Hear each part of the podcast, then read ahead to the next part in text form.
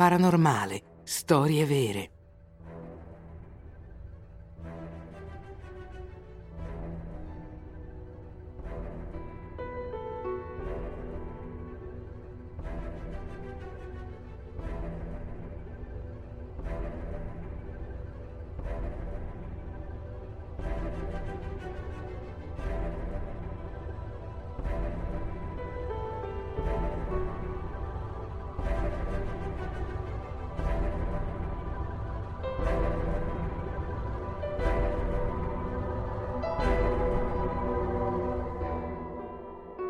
La maledizione del faraone Tutankhamon. L'eccitazione causata dalla scoperta della sua tomba nella non meno famosa Valle dei Re da parte di Howard Carter nel 1922 e l'apertura della sua camera di sepoltura nel 1923 è stata dimenticata. Tanto famoso è diventato il faraone Tutankhamon. Questo faraone uscì dall'oblio in cui la storia egiziana lo aveva tenuto grazie alla sua tomba, inviolata per più di 3200 anni, mentre la Valle dei Re fu oggetto fin dall'antichità di un incessante saccheggio. Ma questa invulnerabilità non nascondeva piuttosto una maledizione che avrebbe protetto questa tomba per così tanto tempo e avrebbe colpito un gran numero di archeologi e studiosi morti dopo aver lavorato sul sito. La vendetta del faraone, come riportato dai giornali dell'epoca, era una vera maledizione, una serie di coincidenze drammatiche o una leggenda ammaliante. Figlio di Akhenaton e Nefertiti, undicesimo sovrano della diciottesima dinastia, Tutankhamon fu nominato faraone in giovanissima età, nove anni, e morì a diciotto anni. Tutankhamon non solo aveva regnato brevemente, ma come ultimo faraone di una sterpe eretica, il suo nome, il suo regno e la posizione della sua tomba erano stati deliberatamente cancellati dalle liste e dalle memorie ufficiali. Ma torniamo al XX secolo, nel 1922. La tomba del faraone viene scoperta da Howard Carter, un egittologo di 48 anni, che lavora agli scavi archeologici in Egitto dal 1897. Da quando ha trovato vasi e sigilli a nome di Tutankhamon nella Valle dei Re, è convinto che questa valle non ha consegnato tutti i suoi segreti, nonostante i molteplici scavi archeologici iniziati nel 1902. Dal 1917 Howard Carter ha cercato senza sosta la tomba di Tutankhamon. Ma il suo sponsor e mecenate, Lord Carnarvon, alla fine fu scoraggiato dai costi sostenuti nel corso degli anni per finanziare questa interminabile campagna di scavi archeologici. Diverse decine di stipendi dovevano essere pagati ogni mese per anni e lo sforzo finanziario sembrava infinito. Lord Carnarvon annunciò a Carter la sua intenzione di smettere di finanziare gli scavi. Preoccupato, anzi disperato all'idea di fermare quello che era stato il lavoro di una vita, Carter ha l'idea di organizzare degli scavi sotto le capanne degli operai che avevano partecipato alla costruzione della tomba di Ramses VI. Molto rapidamente i suoi operai scoprono una rampa di scale sepolta sotto le macerie. Questa conduce ad una porta monumentale che è ancora sigillata. La tomba fu aperta il 29 novembre. Carter era determinato ad aspettare l'arrivo di Lord Carnarvon al sito dello scavo, anche se questo significava aspettarlo per settimane dall'Inghilterra. Tutti coloro che scoprirono la tomba rimasero scioccati. L'enorme portata alla scoperta della tomba, che era rimasta intatta con le sue numerose stanze, gli oggetti preziosi e la camera sepolcrale, con il sarcofago riccamente decorato e la mummia esumata da esso, suscitò immediatamente uno scalpore mondiale, sostenuto dalla stampa.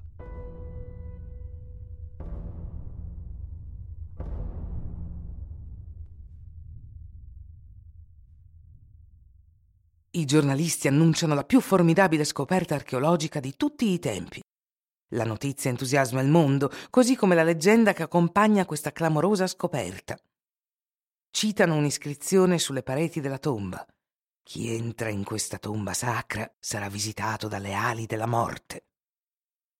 Howard Carter aveva ricevuto un primo avvertimento quando, pochi giorni prima dell'apertura della tomba, il suo canarino fu mangiato da un cobra l'animale simbolo dei faraoni egizi. Gli egiziani lo vedevano come un pessimo presagio, dato che i cobra sono solitamente assenti in questo periodo dell'anno.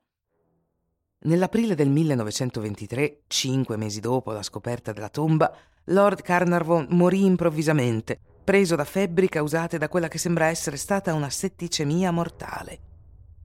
E alcuni degli archeologi presenti all'apertura della tomba nel 1923 muoiono uno dopo l'altro di morti inspiegabili.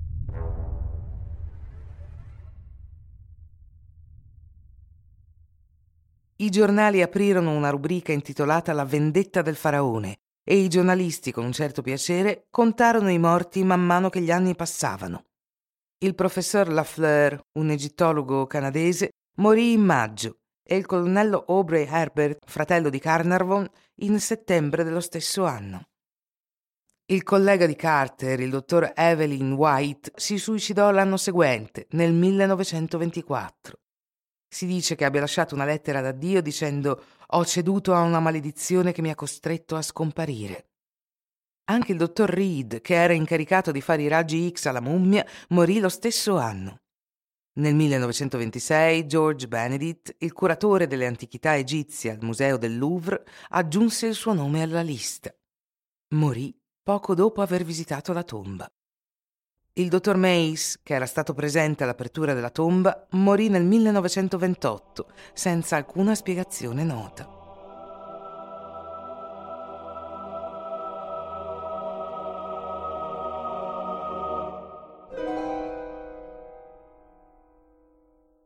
Se riduciamo il numero dei morti ai quattro anni successivi all'apertura della tomba, possiamo contare sette o otto decessi di egittologi che hanno partecipato agli scavi o visitato la tomba. Alcuni arrivano a dire che sono morte dalle 15 alle 30 persone legate a questa avventura archeologica, ma tutto dipende dall'arco di tempo scelto e da chi si considera legato a questa scoperta. Per esempio, possiamo davvero dire che anche l'infermiera di Lord Carnarvon fu maledetta, visto che non si avvicinò alla tomba del faraone e morì poco dopo il suo paziente. Alcune menti razionali hanno cercato di trovare una causa comune per queste morti diversa da una maledizione per esempio, ci sarebbero state sostanze tossiche o sparse sulle pareti della tomba o generate involontariamente dalla fermentazione durante 3.000 anni di questa stanza chiusa ermeticamente. Funghi del tipo Aspergillus o batteri sarebbero all'origine della polmonite scatenata in alcuni degli archeologi che hanno respirato l'aria della tomba.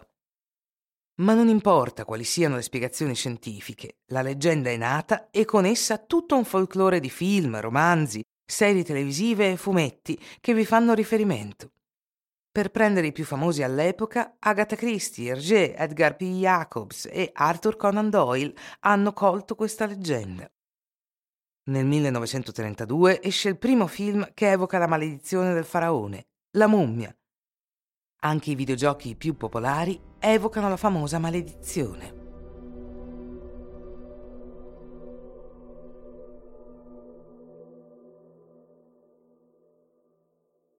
Questa leggenda ha davvero tutto per piacere, tanto che alcuni fanno notare che esisteva molto prima della scoperta di questa tomba. Spettacoli popolari a Londra nel XIX secolo vi alludevano.